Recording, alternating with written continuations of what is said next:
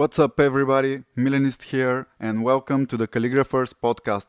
This is a show where I talk with some of the most inspiring and influential artists in the world of calligraphy, lettering and sign painting with the goal of exploring their mindset and understand how they became successful. Today I'm very excited to speak with someone that's a true inspiration to a lot of people, including me. Someone who I've been following for the last two, three years and uh, someone that's been going crazy in the last year, year and something. Lots of big projects, lots of success, and this someone does a lot of experimenting, is not afraid of new things, always tries to deliver something inspiring and motivating. Ladies and gentlemen, I'm super hyped and excited to talk with Stefan Kunz. So, hi mate, how you doing? I've been very excited to have you in the show. It's been some time since I wanted to happen. So, what's up with you? Good, how are you? I'm uh, I'm happy and excited to be on this on this show and on your podcast and finally put a face to the account. That's always nice. Yeah, that's that's uh, that's funny because that's actually the first time we ever talk and see each other other other than seeing you in your stories or videos. So, that's pretty cool. Exactly. Yeah, that is very cool.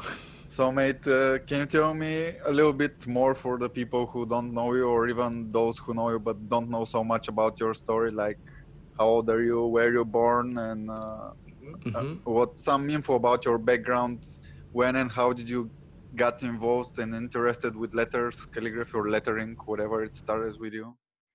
Yeah.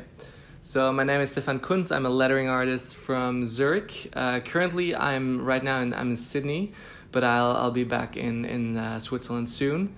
I'm twenty-eight years old. I'm gonna be twenty. No, wait. How old am I? twenty. This year I'm gonna be twenty-eight. Oh man, I'm already already planning ahead. That's why I felt so old. twenty-eight, and I I would have almost said I would be be twenty-nine this year, and then I'm like, no no no, this is going way too fast. I'm twenty-seven years old. I'm going to be... No, again, wrong. My name is Stefan Kunz. I'm a lettering artist from Zurich, and I'm twenty-seven years old. I'm going to be twenty-eight uh, this year in two thousand nineteen. And um, yeah, so I I was always interested in, in drawing. I drew as a kid. I played with Legos. I did all these creative things. And um, as I was growing up uh, in school, I was really interested in graphic design and just doing a job with, with something creative. So my passion was always to draw whatever I wanted to become. So for a long time, I was an architect, it was uh, shoe designer, car designer, um, went through all these different phases. And um, funny enough, I remember that my uncle, he's a, a stone uh, mason uh, thing. So he, like, he's one of the guys who would actually carve into um, um, the, how do you call them? The... stones, uh, to- tombstones. He would actually carve tombstones and, and in really nice calligraphy, which is incredible. And so he gave us a, uh, on, I think around Christmas, New Year's, like at least ten, fifteen years uh, ago, he gave us like a little introductory on, on lettering and especially calligraphy and type design and how he draw letters. Um, But that didn't stuck with me, so that wasn't the initial point where I was like, yes, this is what I wanted to do. So I actually got into more graphic design, later on uh, designing like postcards, uh, like cards, like invitation flyers for our, our youth group at church. And and so I got a little bit interested in that and always try to push the boundaries. But um, my whole career shifted when I actually went into banking. Like I, I did one year of art school. Um, where that's like a preparation course, um, and and I was really interested in in pursuing that. But one experience I had, and that was major, was I uh, a teacher of ours gave us a exercise to do that week, and it was about uh, creating anything we wanted, and we had a week's um, worth of time. And I was super excited because like we could create whatever we wanted. We had a whole week to create it, to do it, and and I just couldn't come up with anything. I, I, I didn't know what to do, and I got stuck. And even though that I wanted to create something amazing, I actually f- finished that week not doing anything. And I remember how, how devastated I was after that week. And so I thought I didn't have what it take what it takes to be an artist, and so I quit that and left that alone and went into banking. And so for three and a half years, I actually devoted my life to to money and and how uh, those big corporations. And so it's it's it's really interesting. I I learned so much from that time, and I'm really happy that I did. Um, but after those three and a half years, I said to myself, like, I, I cannot see myself doing that for more than five more years. And and that was the point where I wanted to say, like, either I continue, but I know that I'll not do it for more than five years, or I just quit now. And and it really comes that point where you ask yourself, like, why should I do something that I know that I won't do for a long time? Like, if I know that I'm not going to continue doing that, why should I continue doing that? And and so, like, invest more uh, more years into that was wasn't an option, and I'm happy that I quit. But I, at that time, I only had begun Instagram, like, a little bit, like, two years ago. I, I started to revamp my Instagram and posting more um, focused content. So it was more about, like, finding an app on Instagram uh, on the iPhone and creating, like, graphic design pieces. And that's how I got into creating compositions, creating um, like type pieces with, with quotes, and learned that this was kind of what it what I wanted it to be about. And and so it, it, that's kind of how it morphed into lettering, because at one point I got stuck with what the app actually allowed me to do. And to to break out of that, I, I had to go back and start drawing again by hand. And I was totally new to lettering. I didn't actually know that lettering was a thing. I didn't, like, I knew graffiti was a thing and people did graffiti professionally. I didn't know that people were drawing letters for a living. So back then in two thousand fourteen, I think, yeah, early two thousand fourteen was when I started, and there were no, like, one, you, you don't know what you're searching for if you don't know that what the name is of that, what you're doing. Like, I, I thought it was type. So I searched, like, on Pinterest, I searched type.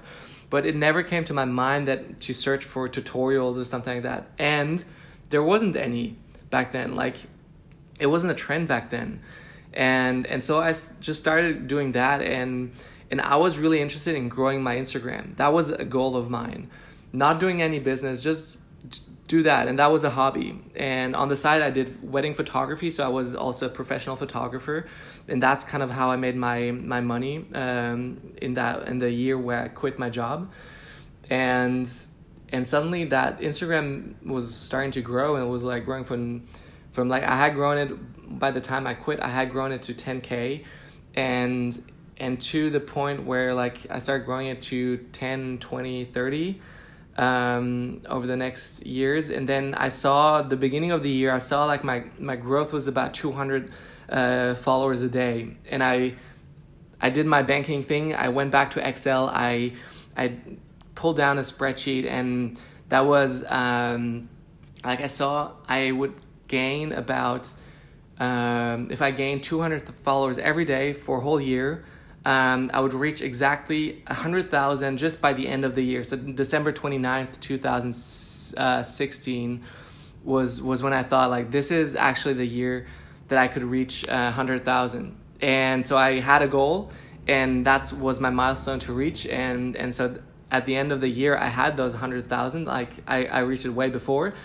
And then last year, uh, last year was two hundred thousand. No, three hundred thousand. Yeah, two thousand seventeen was two hundred thousand, uh, eighteen was three hundred thousand, and I'm already at beginning of nineteen, I'm already almost at four hundred thousand. So it's going great right now, but still, it's that's been kind of my my my journey.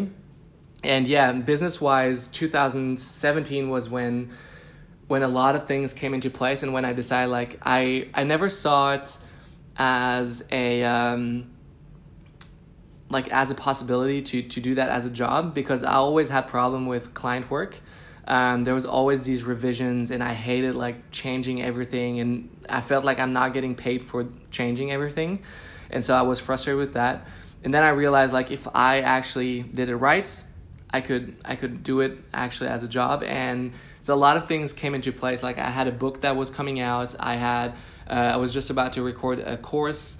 And and I had more jobs and more clients coming in, and so two thousand seventeen was when it when it took off, and and two thousand eighteen was when everything blow, was blown out of the water, like things that I never imagined could happen.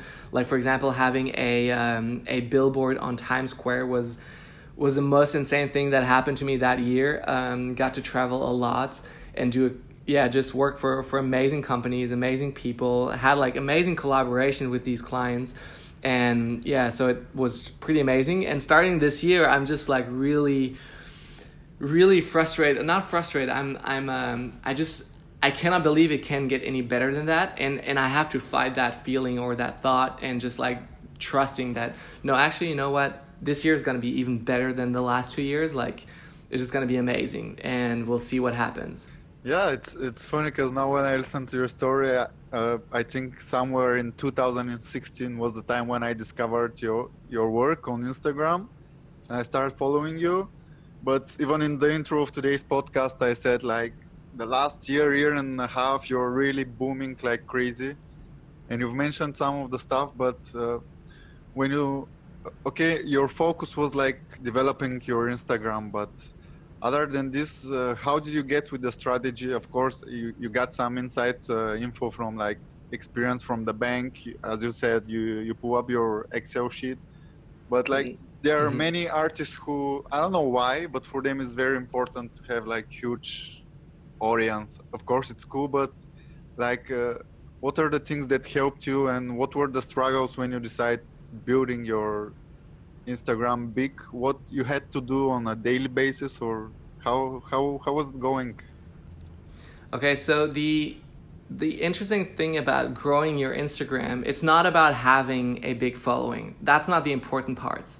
Um, like you can have a huge following, and if that's what you feel that counts as me being better uh, than you are, then that's completely wrong. And I see like.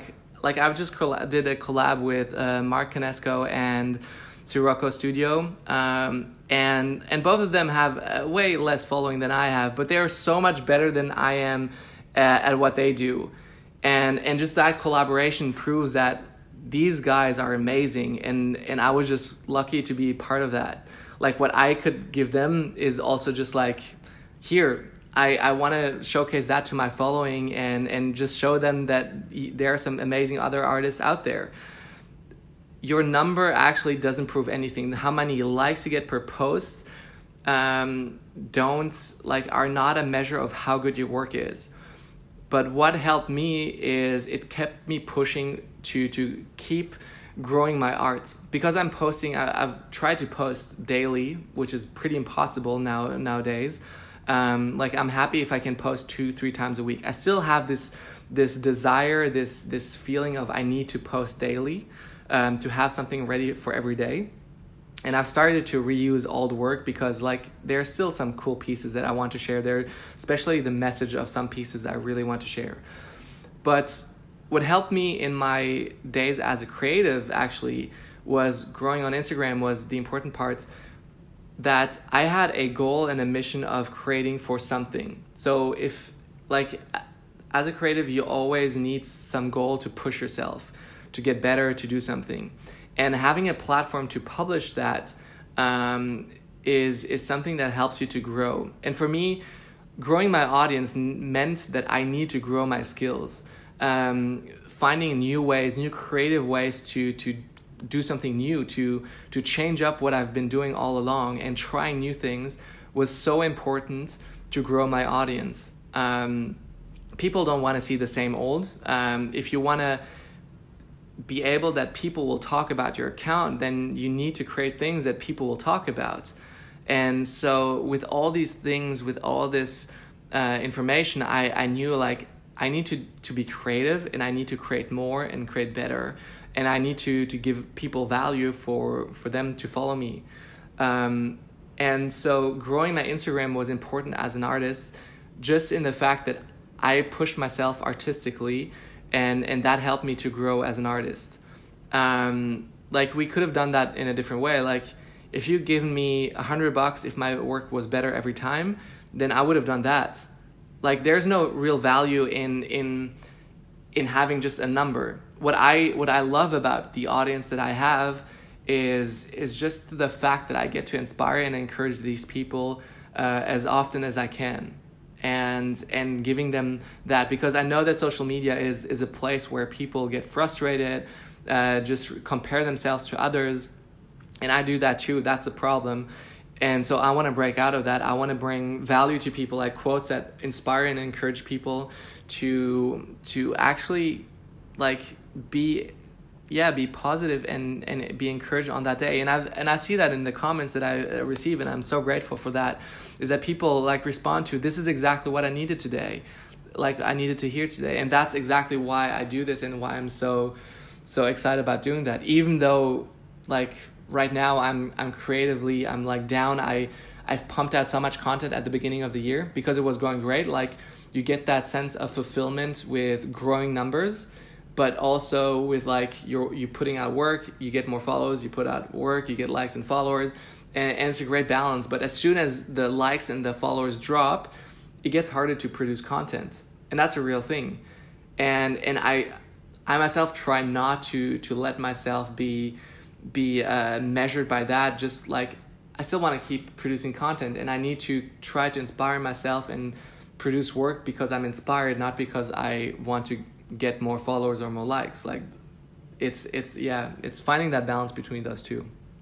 Yeah, I see. But it's funny because I follow lots of artists and some of them are really good, but I can see like you and maybe like two, three, four, I don't know, not so many more artists are like having the success, because of course there is the Instagram algorithm who does stuff to like not reach everybody, but people yeah. like you and few yeah. others, somehow you figured a way to touch your audience that they engage mar- much more than on the rest of the artists, you know?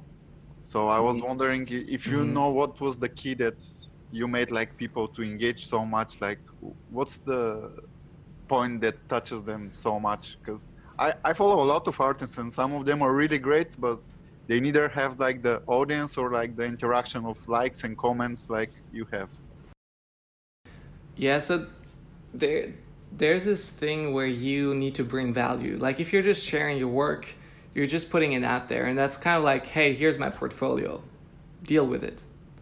And and that's that's not the nicest. Like I I'm not like if if I want to find inspiration, I I rather go to Pinterest or like yeah I'll I'll follow some some of my colleagues, uh, my friends that that I like, Mark Canesco, like incredible artist, and and and I'm just so stunned by his style and everything, but I don't need to actually browse through Instagram to to see that, like um, see variations of that.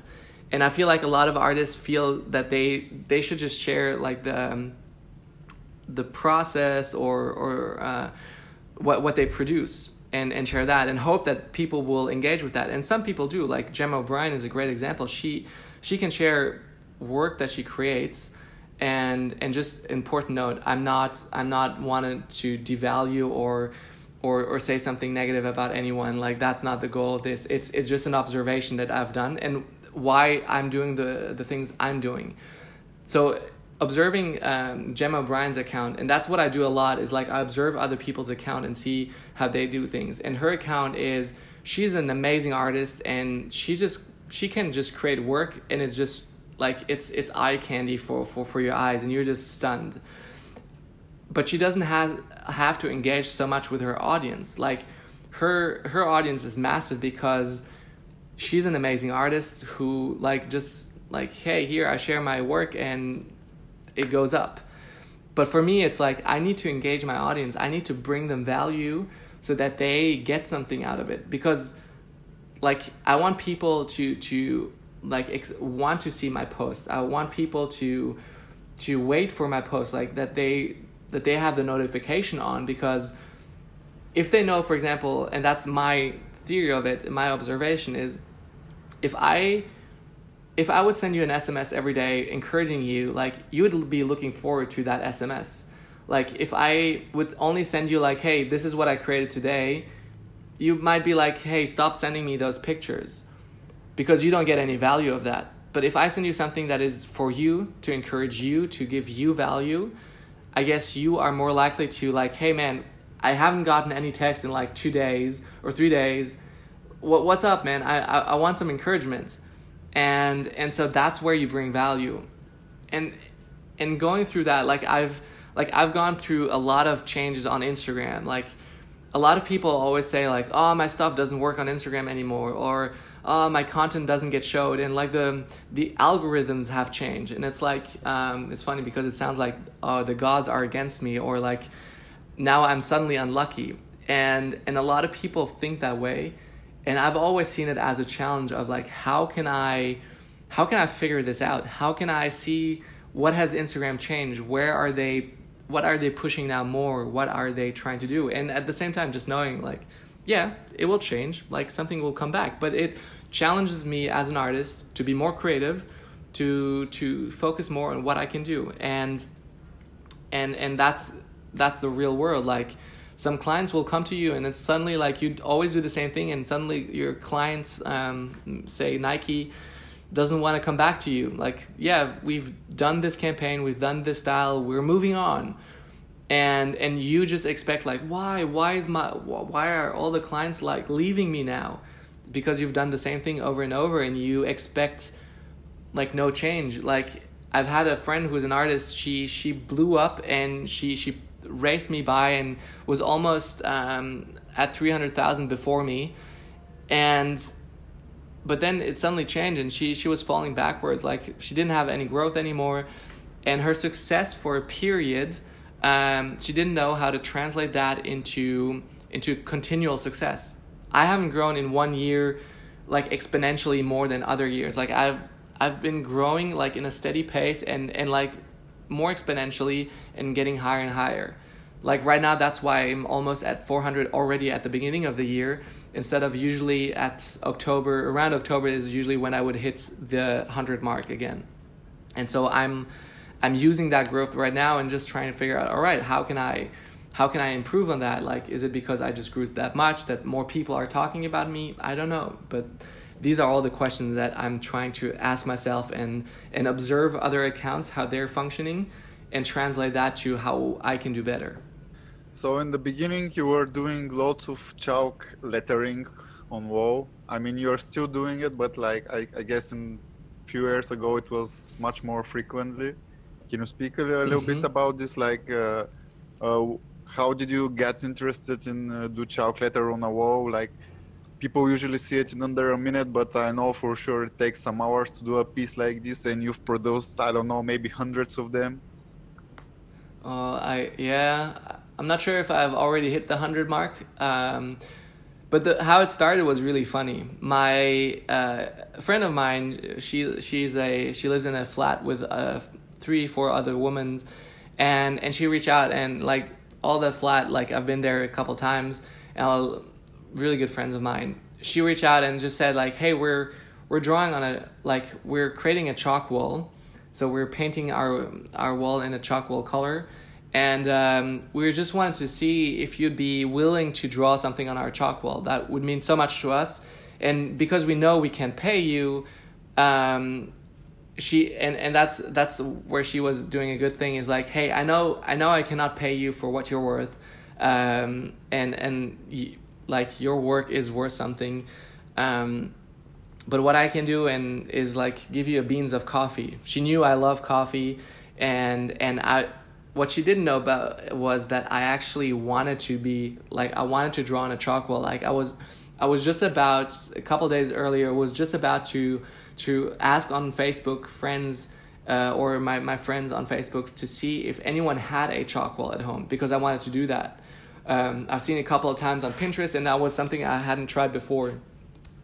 And so I I responded to her, and I'm like, oh, yeah, well, you know, like, it's it's a lot of work, and I've not really done it before, but yeah, I'm, I'll, I'll do it for, like, for a bag of coffee. And and so, like, you play that card around, and you're like, yeah, yeah, like, let me do you a favor. I, I know I'm, I'm doing you a favor here. Uh, she didn't know that she was doing me a favor. And so I did that. I was super pumped. And like a couple days later, I'm like, hey, can I come back and draw something else? And she's like, yeah, sure. Um, yeah, but we don't have more coffee at the moment for to give you. Because she's a stewardess, she travels around a lot, and she would always pick me up a, a, a bag of coffee. And it kept on going. Like I, I kept on asking back and like, hey, can I come back? Can I draw something?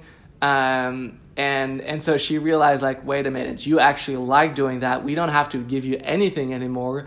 Uh, the wall is enough. And so it was true. I I kept on going back, and not only was, was it great to draw on that chalk wall, but I got to spend a lot of time with her. And she's also the girl that is always on the pictures in uh, the earlier works.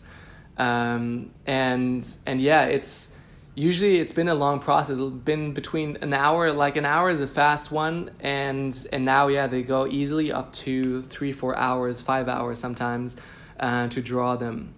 And, but it's, it's been a huge success for, for my account as well. Um, people have been loving them. I've, I've enjoyed the, the, the mix between creating a piece, like creating a quote, but also mixing it with photography, using my skills as a photographer to to implement an idea that would actually illustrate the quotes. And there are a couple of, one of my favorites, like the uh, on the bright look on the bright side, I'm not addicted to cocaine, is where I like throw chalk in the air, and it was like it was super messy doing that one. Um, the same one, like throw kindness around like confetti. We actually got a few confetti bombs and like like twisted them up, and and like her expression on her face when when like it just pops is just priceless. And yeah, so a couple of those were just were just super fun. um i i've seen, I don't know if I've seen all of them, but like most of them which I've seen, I love them. And I just wanted to know, did you love your chalk walks since the first one, or it took some walls to make before you were happy with your product yourself? And how did you see, like, uh, with each other, which with each next wall, the progress was going? And so, the first one I did was definitely a challenge, because you start something completely fresh, and and it's like you go into like a cold shower. When you go into a cold shower, you're like immediately you stop breathing. You're like, and like I, I I've been loving doing this because I've been working out more lately, and my muscles need the cold water to like just to relax. And it feels so good, especially with the heat right now in Sydney. Um, and doing something fresh, like drawing on a chalk wall, is kind of the same thing. You're like, you're like kind of overwhelmed with all the things you need to figure out and, and do. And, and it's the same thing when I did my first mural, like a big project for, for Bombay Sapphire in, in Berlin. It was, it was something completely new, and I was stressed. I was like, I could hardly breathe. But at the same time, it's, it's really cool to try something new. And and I love the this exhilarating feeling. Um, it's not necessarily always a nice one, but it's it's it's great, because as soon as you get into it, you're like, oh, you know what? I actually know what I'm doing. And and yeah, like my my uh, motto is still create something today, even if it sucks. Like create something, even if it's not perfect. Uh, don't seek perfection. Don't try to make it um, too perfect, but really keep on producing work. Uh, making it the best you can, and always add one more step, because that one more step could actually, like, you'll learn so much from that one step, and next one you'll either incorporate that again, or you'll try something new.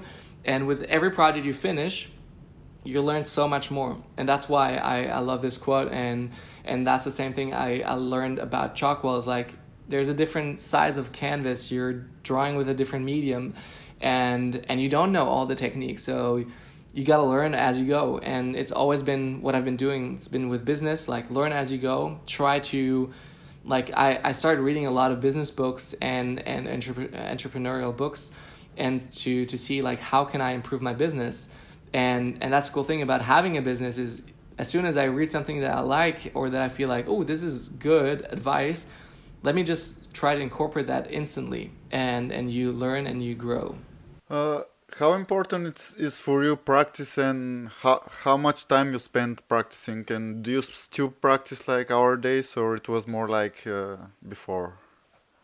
So I I don't do this um, like I don't really do calligraphy or like this uh, script. So practicing, I'm not really practicing the the perfect strokes and making that my my one stroke is perfect. Um, but what I do is creating work, and that's how I practice. That's how I keep progressing, is is by producing more uh, more work, and and sketching more, putting more ideas down. Um, And that's how I practice. I don't get to, to, to just sit down an hour and just like go through my strokes and just like perfect that. Um, because I, I do more drawing than, than practicing calligraphy and the perf- like the ups and down strokes. Yeah, I know, but because for me, I do calligraphy a lot, but sometimes I've tried to do lettering stuff like you do. And for me, it's really hard, and I guess I need to practice a lot to like, I don't know, to get used to drawing the letters or stuff like this. And I don't know, for me, it seems like lettering, it's it needs more practice than calligraphy does sometimes.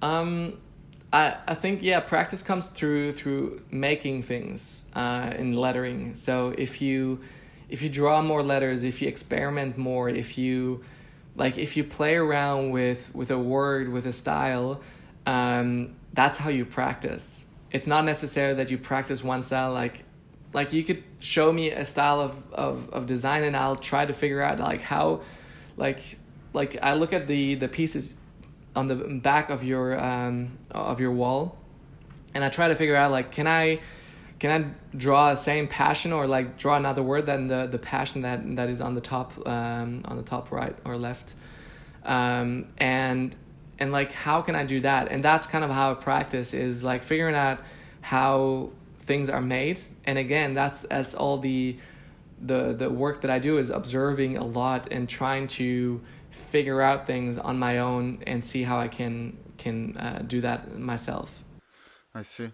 Well, you've done also a lot of lettering on different objects, like you've done lettering on a baseball, on a on a toilet, you've done it on shoes, on guitars, and on cars, and many different stuff. Like, uh, what inspires you to do it on the objects, and uh, which one was the most struggling and hard one, and which one was the, the one you most uh, enjoyed and liked the finished product? Um.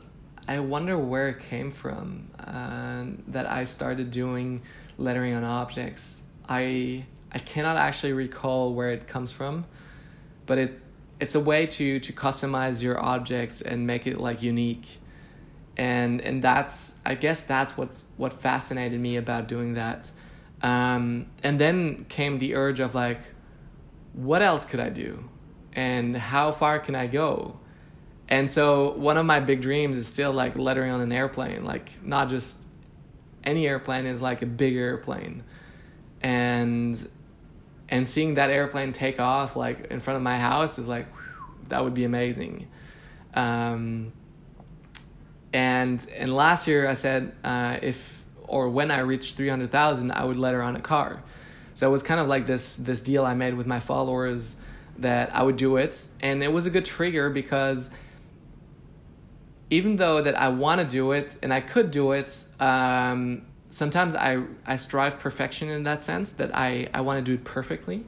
Uh, so like the setting must be right, like the the car must be the best car that I could find, and all that, and and, and it must be for, for, for a good reason to do it. Um, and and somehow that didn't work out, that I could just come up with myself.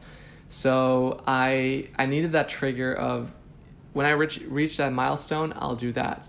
And a friend of mine, I told that a friend of mine, so I got accountability to that as well. And he would help me film the whole thing. And man, when I, I reached three hundred on, on a Sunday, on a Monday I had coffee with him, and he said like, all right, let's do it on Thursday. And I was completely overwhelmed and completely like, wait, what? Thursday? Um, so I had no time to think and just had to do it. But we got a Ford Mustang. It was just an incredible car. We only did half of the car because the car is big, and we wrote about, I think, two hundred names of, of, of some of my followers, um, and, and friends. And, and, but it was a big deal. It was a fun day. I, I met someone else that, that helped us on, on that day, and it was just an incredible day. So that was really awesome. Um, Something else that I liked to do was like drawing on laptops, like on the back of a, of a MacBook. That was also really, really fun. And yeah, um, most challenging though, what would that be? Um, I think it's something that must be round or not like completely flat. Um, but I couldn't recall what it is. Like, shoes are hard because they're not super, like, they're flexible. Uh, but I don't think that was the hardest one. I really can't remember. I know that there is one that I just I just don't remember it. Maybe I've just tried to co- compress my my memory of that and just, like, forget it. Maybe the bowl, like the bottle of Coca-Cola. I don't know. The bottle of Coca-Cola, yeah, that one was just small. And it's funny because the story behind that one... So I was at a conference um, with Adobe, and um, they had they had a partnership with Coca-Cola that you could design, like, a Coca-Cola um, sticker.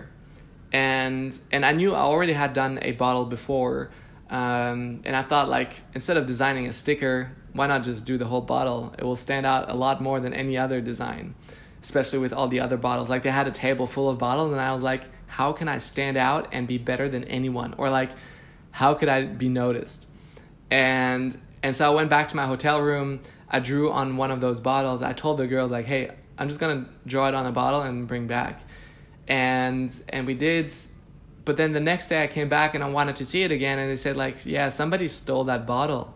And I was, like, super shocked and, like, ah, oh, bummed out that somebody had the nerves to actually take that and just steal it. So what I did, I was I, I went back and asked for another bottle, did the whole drawing again, brought it back, and gave it to them and said, like, could you please make sure that this doesn't get stolen? And I was like, yeah, sure, we'll we'll take care of it. And a day later, I I saw a um, a post from from someone who tagged me in it, and and he tagged me, like, posting that, that picture, and I looked who it was, and I found out that it was the creative uh, design director from, from Coca-Cola, who who who was super, who loved that design so much. And so that's kind of how I got in contact, in touch with with him at first, and and just, like, yeah, just um, texting back and forth, and I got to do their their um, Christmas invite um, in two thousand seventeen. And and last year, and I don't know if that has anything to do with um with the project that I got to do uh, just recently, but yeah, like, Coca-Cola uh, did the big the big campaign with them for World Kindness Day, and just positivity, and so yeah, that was fun. Okay, at at one point you started doing uh, lots of iPad lettering, and what what point was this? Like, how was the change? And I guess you liked it because you stick to it. Like, what are the benefits of doing it on iPad, and how did did this change your way of work? Yeah, so um, I really I started really early doing digital lettering. I like I love paper, but at the same time, like, the the mix between typo and photo, which where my website name comes from, typo X photo, like the cross, um, came early from me doing on, on Photoshop, doing pieces where I just incorporated, like, the city name. So I have, like, New York City, and I stand on one of a high building on on top, and, and I have the name of the city, like, right mixed into the background. Like, the type would actually stand in huge letters in the in, in the skyline. And... And so I got a Wacom tablet from my uh, brother to use, um, and I started drawing, like, on, on a tablet for a while, um, and used that as as a pad, um, and did a lot of design on Photoshop. And when the iPad was released, I thought it was cool. Um, I thought it was all against what uh, what Steve Jobs was was talking about. Like, he always said, like, no pens. Like, that's what his devices are all about, like, no pens, only finger. And and so I th- found it strange that they actually introduced a pencil. Um, and and I, I, I went to the Apple Store and tried it out, didn't like it at first, like, didn't see an app that was really good for that. For that. And I think I think I only tried the Adobe uh, apps at that point, um, and, and kept on doing. But, like, my... The, the the Wacom tablet I had was a Cintiq, so it has a screen inside, so you could actually draw on the screen. You don't have to look up, which is great. But I always had to, to bring a H D M I cable to plug it into my laptop, plus a power plug to plug into a power outlet. So even when I went to a uh, cafe or something, like, I had to plug it in. Like, I could I could take it with me, but I had to plug it in, and that was really really annoying. So um. on one trip that I went on to London, I uh, went to a conference for like three days, and and I know that the return policy for Apple was was to, like, you can always give it thirty days back.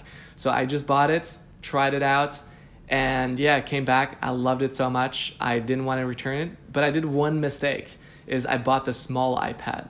And so a couple of months later, I think I I bought the bigger iPad, and then just and then after a couple of months then I I like the storage, I was running out of storage, so I had to buy another iPad, another big iPad that had more storage. And then two weeks or two and a half weeks later, they released the the new iPad, and of course I wanted to get the new iPad. So yeah, in a short, like in about a year, I bought like four iPads. Um, but because since since I make money with it, it's like an iPad is less expensive than a computer and a camera. So I like it wasn't a problem to afford it, but still, I I went through a lot of iPads. I see that, that that's that's kind of something, but it's really cool. So yeah, uh, you also do, or like I don't know how exactly it's it's it's the thing that's going it, but you create some products with the iPad. You did some grids, then you did a builder for letters or something like this. Yeah. How? Yeah. What yeah. inspires you, and how did you came with those ideas, and how much are the, did they help other people? I guess the lots of people were happy with it. I remember when you yeah.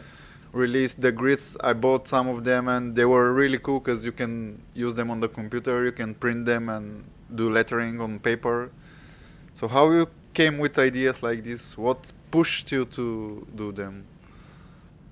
So I'm always trying to to uh, find solutions to make my life easier. And like if, if there's anything that annoys me, I'll try to figure out a better solution, or, or or just something that will help me to make it easier. And doing a lot of composition, um, I run out of ideas a lot faster. And and so so whenever I try to come up with a new project, I always looked at some old uh, pieces that I made, some other people's pieces, and and I could just like instantly see how their composition was like structured, like the skeleton of of that composition, and and for me that was obvious. I, I I knew I always had that, and then at some point I was like, just you know what, I I can just actually make it even easier for me, just making the grids. And and just use those as as um, something that I can help myself just fill out whenever I need it, and have a lot of different options uh, for me. And I posted that on on Instagram stories, and, and I got so many messages of people who are just like, oh, I need this. This is amazing. And at that time, like I've been using that for a while. I, I didn't know that this could be helpful for others, but of course, it helped me a lot. It could help others. And and that was one of the first products that I, I put out that just like it blew my mind in how well it did. Um, and, and a lot of people got them. A lot of people used them. And and it just makes like it's a big problem that we all have. It's it's how to come up with new compositions. It's like how to place the text and make it look awesome every time. It gets frustrating. Like you, you try to create something yourself and you're like, you get stuck by like, how do I fit that word here? And like, how do I do the hierarchy right so that the words stick out perfectly? It was like, it's it's annoying and it's frustrating. And a lot of time I've stopped creating just because I didn't have any idea. I didn't know what to do. And and suddenly this piece, this product was super helpful for not only for me, but for so many others, because like you don't have an idea, boom, create something. Like you take a grid, you put it up, and, and you just like you, it's it's easy to create, and and then together with Ian, we we did the grid builders. It's like, well, if you figure it out, like, well, let me just get back quickly with the grids as well. If the composition grids, the finish grids, it's a great way if you're if you're struggling with composition. This is the easiest way to get started with composition. Is like you just fill those out, and then you start trying to figure out how you can can better yourself.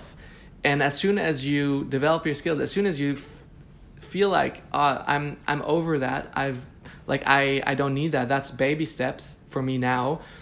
Then we have the the the grid builder. It's like you start building your own grids. Like I still need to make those lines perfect, and I still need to put them into a box. So the grid builder is actually just a way to make that a lot faster. Instead of drawing like a, a rectangle or those different shapes, a a nice uh, curved um, uh, box, you just pick it out and you just put it into to to Procreate. It's like a brush that's already done. And and at the same time, we were trying to think of like what else, what other problems are we struggling with? And one of them was drawing letters. Like, man, I always tried to, I always drew some of those boxes that we use in the letter builder, and drawing letters perfectly, like draw an S uh, perfectly is so complicated. And, and I was struggling every time with that. And so is unstable. Ooh, is uh, now it's back. Um, so we, we figured out that there must be a better way to draw a letter. And we figured, like, I've always used this system that every letter is built pretty much out of a certain, a certain like bricks, like Lego bricks, and you piece them right together and you get the right, right letter. And together with Ian, we figured out a way how to, to create those, those, uh, builders to, to make it just perfect and easy to draw any letter the way you need it to, and in different styles. And you can still, like, you can put all your creativity into it.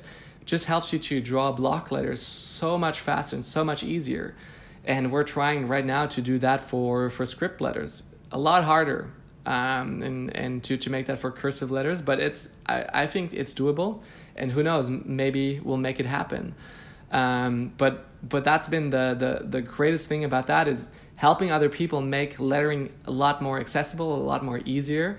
And, and yeah, being able to use it on paper, like on Photoshop, on any device you actually wanted to, that was our goal. And, and like, we still try to show that to more people. Like, I, I still know that a lot of people don't know about those products, and we're just trying to figure out like how we can reach more people, how we can tell them more, because we believe that these products, like, it's it's, it's like investment of maybe nineteen bucks for, for for these products, but it's, you save so much time doing that. And and for me, like, I don't know, I've I've saved so much time doing that, and it helped so many other people. And we still see, and we're so pumped to see other people posting about like how they use the letter builder, like how they teach their parents how to use the letter builder and draw letters easy.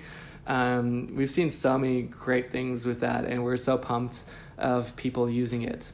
And it's like, I'm super proud of of of all of those people who get to letter better with those products. So where can people get those products? So either on like composition grids, uh, they're available on my shop on typoxphoto dot com uh, slash shop. And you can just type in grids, com- composition grids. And I think it should be one of the first thing. Uh, let me just see, composition grids. Yeah, it's the first thing you'll find on my website. Um, and and you can download, like, get those. If you if you just want to try them out, like, just buy them. You can try them out. There's a thirty days uh, or there's a there's just a refund guarantee. Like, if you don't love them, if you don't like them, if they don't, if they're not for you, and it's totally possible that it's maybe not how you work or how you design, but you can just try them out.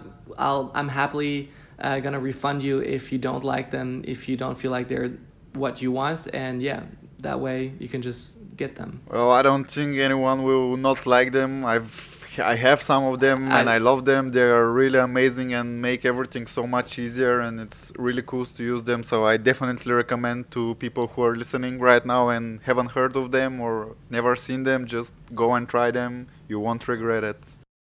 Thanks, man. Really appreciate that. Uh, no worries, buddy. So uh, what's your biggest motivation and inspiration? I know you do lots of uh, quotes from the Bible, but is it only the Bible, or there's also other stuff that motivates and inspires you to do work?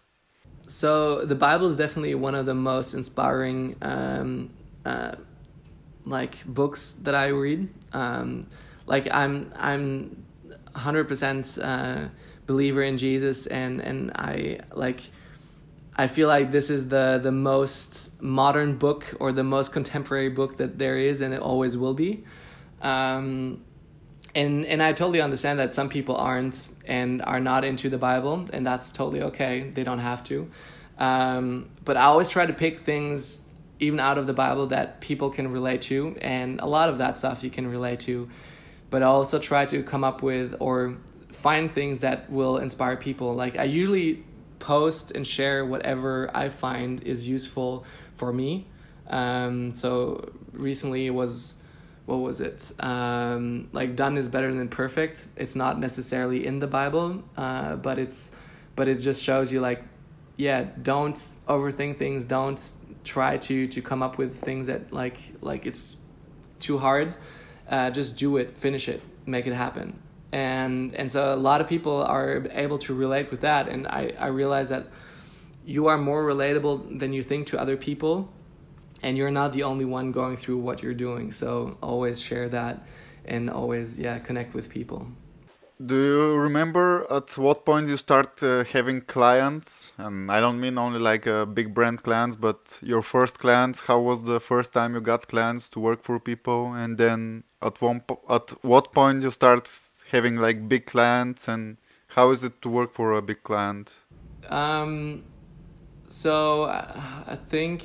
I don't really remember when the first time was, because I've been always doing like little uh, pieces of work, doing creating um, some content for for for clients, um, and like jobs for a hundred bucks or not even a hundred bucks, like fifty bucks. Um, but yeah, creating more and more was was always. Um, Yeah, the the more you create, the more you put your work out, the more you have a style that is refined and defined. People will and, and people want to have that style. Like not just like you're exchangeable as any graphic designer. Like if they want your style, um, it, it helps for, for you to to find bigger and better clients. And um, who was probably one of my first big clients? I think Hallmark. The the car company in the U S was probably one of my first bigger clients. Did some for for a bank in Canada, and and some others. But yeah, it, it's it's hard to pinpoint the exact times.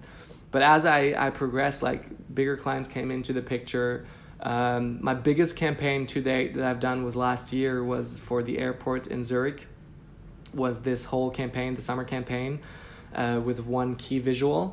And um, that was a, a long process. It was the longest project I've worked on. It was about three, four months um, from beginning to start. Um, and and yeah, so so a lot of these clients came in, come out, and it's, um, yeah, it's been an interesting journey overall. What were your ups and downs on your journey? Like, did you have difficult times or moments when you were discouraged and... You you thought you couldn't go forward, and how did you how do you deal with those kind of things? Absolutely. Um, actually, at the beginning of two thousand seventeen, um, I was just about to fly. Well, or I was flying to to uh, Utah, Salt Lake City, to record my first ever online courses, and I had a book coming out in a couple months later. And so I had a couple cool things going on. And like I said, two thousand seventeen was the year that it took off. But just before uh, recording those online courses, I remember I was so, like, I had worked so hard. And and I felt so depleted and, like, out of energy. And I felt so bad about it because I felt that, man, that's weird. Just about when it takes off and when when it goes really well, that's when, like... everything is dropping and I don't want to do it anymore.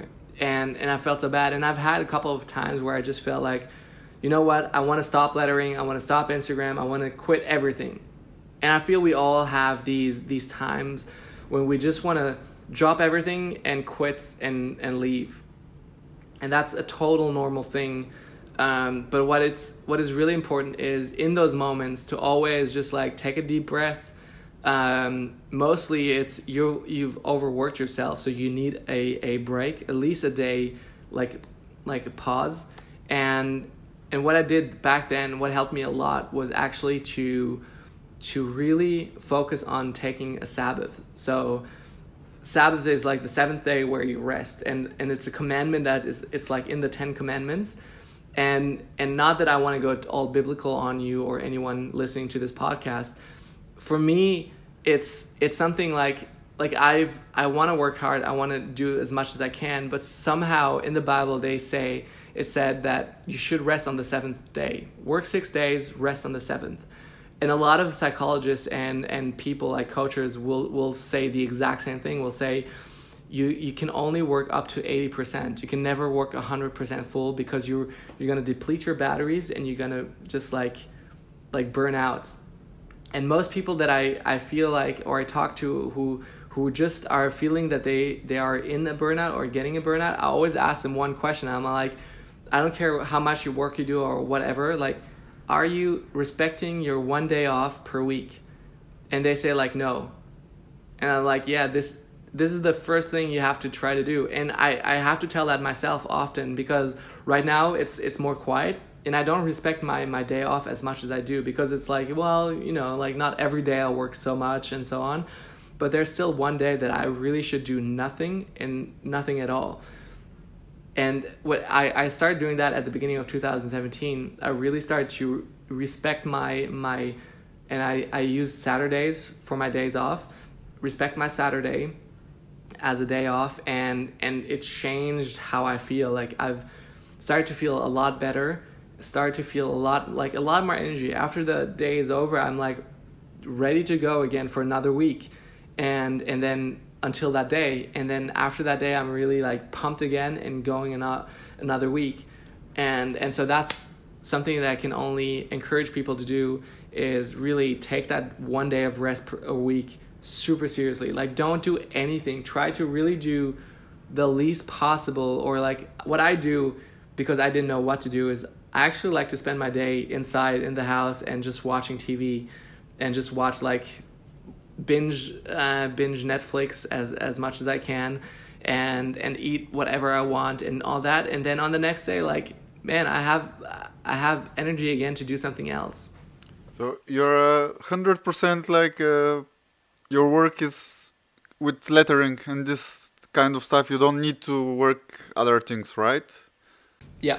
So I've I've I've done wedding photography um, up to two years ago. Last year was like a couple of friends, like three weddings, and and like I've really turned down everything else, uh, just focused on lettering. So lettering um, with my shop, with um, with speaking engagements, with um, paid promotion on Instagram, all these things, like that's all in lettering. Yeah.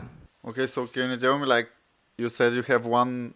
one day a week that it's off, like how goes the rest of your days? How goes a usual day of Stefan Kunz? A usual day is is very hard to define, but I when I'm at home it's it's it's easier to to say. When I'm at home, I, I usually start my day, um, get up, make myself a cup of coffee, um, sit down back down in my, my chair that I'm sitting on right now here.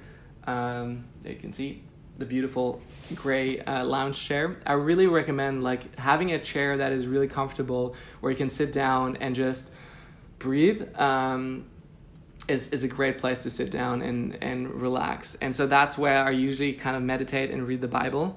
Um, and then after uh, a little bit of time, I, I get up, I start doing my emails, go through everything that came in during the night, during the rest of the day yesterday.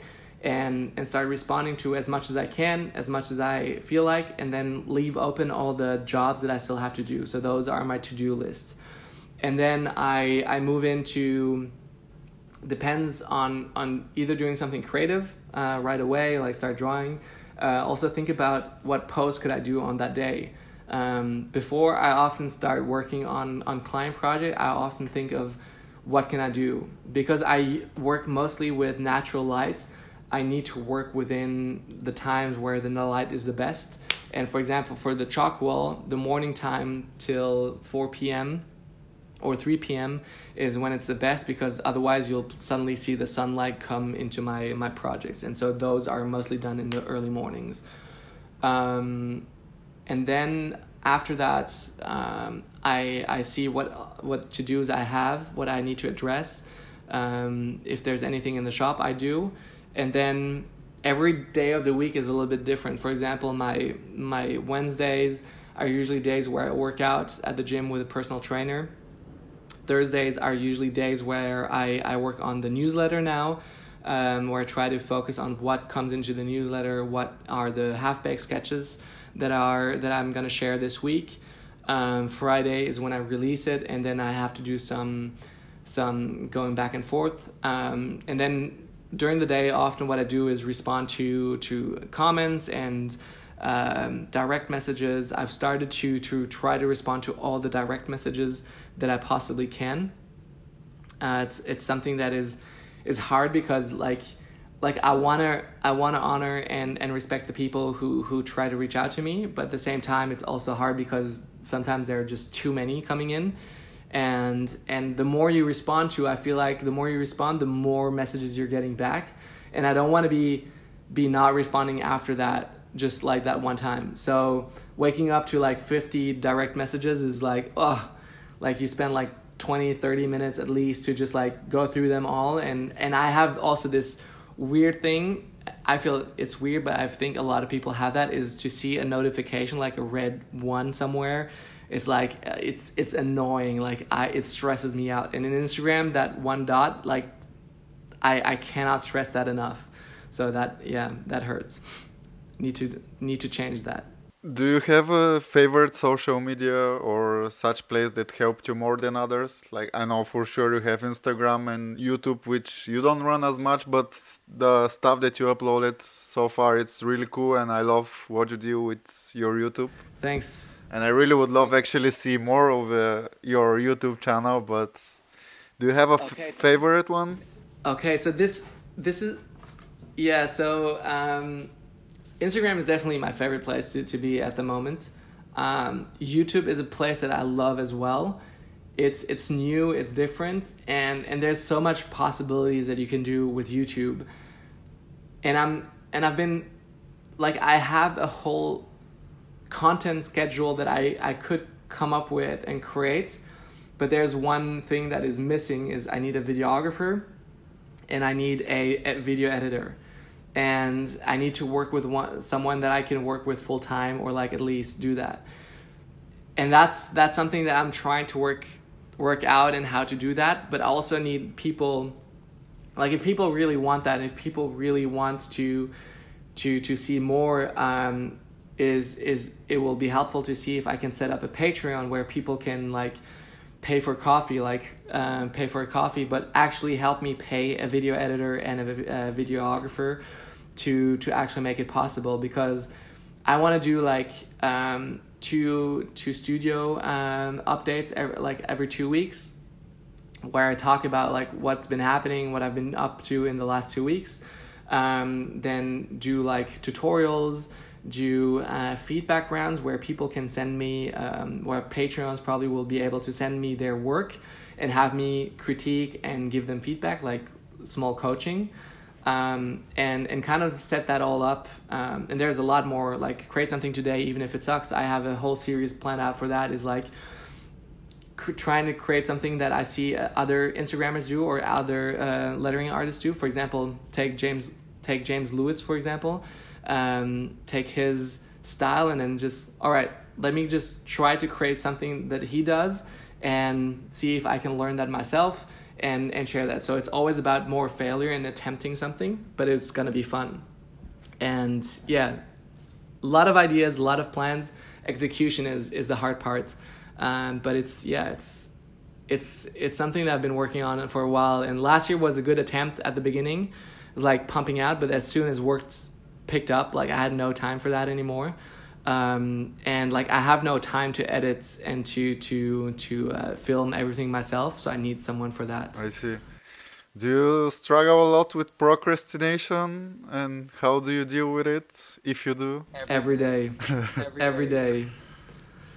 It's it's really hard. I I feel procrastination is actually a good thing. Uh, not doing anything is better than trying to fill your time with everything else.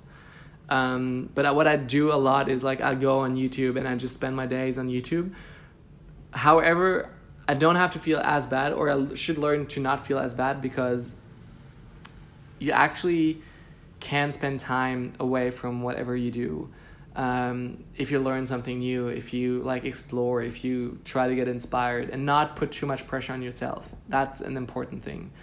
Um, but yeah, we I think every designer, every creative fights with procrastination, and when you see other people just come up with new things and like keep on pushing out things, it's like it's frustrating because you feel like they don't struggle with that, but I struggle a lot with procrastination. And what I can really do about it is actually, like, the thing that I find most helpful, but I hate doing, is like um, limit myself to not watching any Netflix, not watching any YouTube, or consume any media until I've created something. Um, because sometimes I like the exchange, the break, and the balance. But yeah, if I'm not watching anything and I'm bored out of my mind, I'll create something. But if I have something else to do, I'll do something else.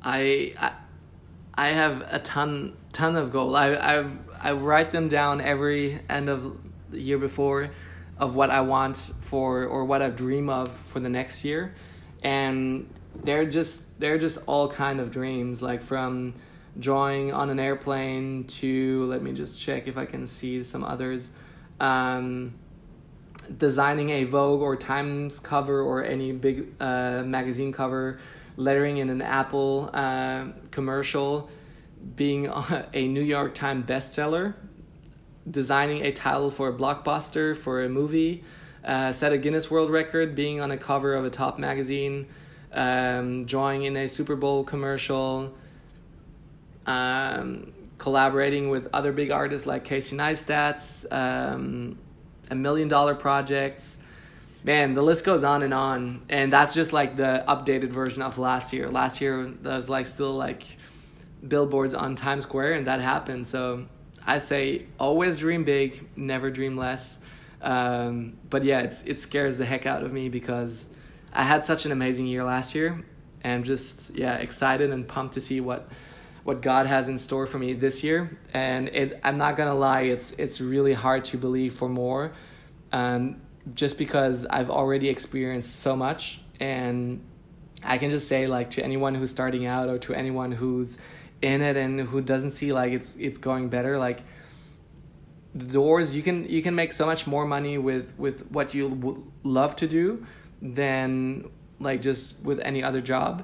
And especially you can do so much better things, like use of your time. And but it's still hard to think of something better and bigger to happen every year, but it's possible. And I believe that God can do ev- all of that. From everything you mentioned, I, I got something that's really interesting. What's with the Guinness World Record? Is there a specific one that you want to achieve? Well, it could be anything from, well, we've actually talked, I talked with Ian Barnard and with Will Patterson about like uh, partnering up with, for example, Skillshare, uh, because we did like a project in Iceland with them. And one of those ideas would be to to do one of the biggest lettering pieces in the world uh, and set a w- World Guinness record. But after I saw Pokris Lampos do a massive calligraphy thing on the stadium in, in Russia, I was like, okay, this is this is going to be tough, but it's possible. Okay, you, you've done, you do from time from time some lectures, or I don't know, like when you go around the world, do you do also workshops or lectures? And if yes, which ones do you prefer to do? And you do some in Europe, or where around the world are they happening? How can people get you somewhere? So um, usually I I make workshops when, when an organization hires me to do one. Um, rarely have the time, or like I, I have a hard time finding the time to plan and, and, and structure everything. I'm I'm not a big planner. I'm not a great um, uh, manager of of uh, what do you say that? Um, just had it in my mind, lost it. Um, time manager, yeah, process manager, anything, something like that. Um, But yeah, usually, like, for example, a school or a university or someone hires me and, and they fly me out and get me there, and and then I'll do the workshops. Um, I've done one with Good Type, um, done with a couple, a couple of different ones. I'm I love doing workshops. I have three different workshops like uh, composition masterclass, how to to draw uh, letters, and a uh, like a beginner's kind of like deep dive into lettering. So like fast track course. So it touches a, bit, a little bit of everything. And I'm working on a new one that is all about business pricing and strategies. So if, if you want to make that a like your business, and how, or if you have a business already but you want to make more money, you or you just want to grow it, um, that's something that I love to talk about. And just right now, I'm also starting um, or trying something new is coaching, and and it's something that I want to get more into and like coach uh, like artists who who want to become better. And I feel like oftentimes you need just that little push, that little insight, that little different perspective. Uh, to help you go forward, and and so that's something that I want to start out and see uh, how I can help other people uh, achieve their goals and their dreams, and yeah, letter maybe make lettering their profession, or yeah, be really good at what they do. That's pretty cool, dude. It's like it's really inspiring listening to all the stuff you're saying. Um, it makes me excited. It's really cool. So I just. Uh, I love uh, what we spoke today. Oh, oh, oh, and and I I have two online courses. Um, like uh, Letter Like a Legend is more like a full um, full class on, on all the styles that I do and how you can learn that yourself. Uh, touches a little bit of composition as well and a lot of different styles. Um, and I have another one um, about lettering on the iPad, so limitless iPad lettering, which are great. And in a couple of months or a couple of weeks even, um, there's a new course coming out, and that's going to be on social media and how to grow your your page, your Instagram business uh, on social media, how to get to how where it got. And when we recorded that course, I was at under, I was like at two hundred fifty thousand, and now I'm almost at four hundred. So you can see it still works what I've taught, and uh, it still goes on. Where are those courses to be found? They are, you can go through either my websites and go directly, like you can type on uh, uh, learn, or you can uh, go to amanda arneal dot com. So she has a, a, um, a, she hosts all the courses, but you can go through my website, you can go through my Instagram, wherever you find me, they are linked. Well, it was great talking with you, buddy. Same, and man. Now for, if you have some uh, last words for the people who are listening, for people who are uh, thinking if they should start calligraphy or lettering or anything, or for the people who are struggling, anything you want to say, you give some tips or whatever it is, just do it now. Yeah, definitely want to say that keep on, on creating, keep on, on producing work. Um, don't think too far ahead. Don't think too short term, but just keep going every day. And it's not the big jumps that will bring you forward. It's the small steps, and every journey, every long journey, every marathon is, is run by single steps and not by a huge leap.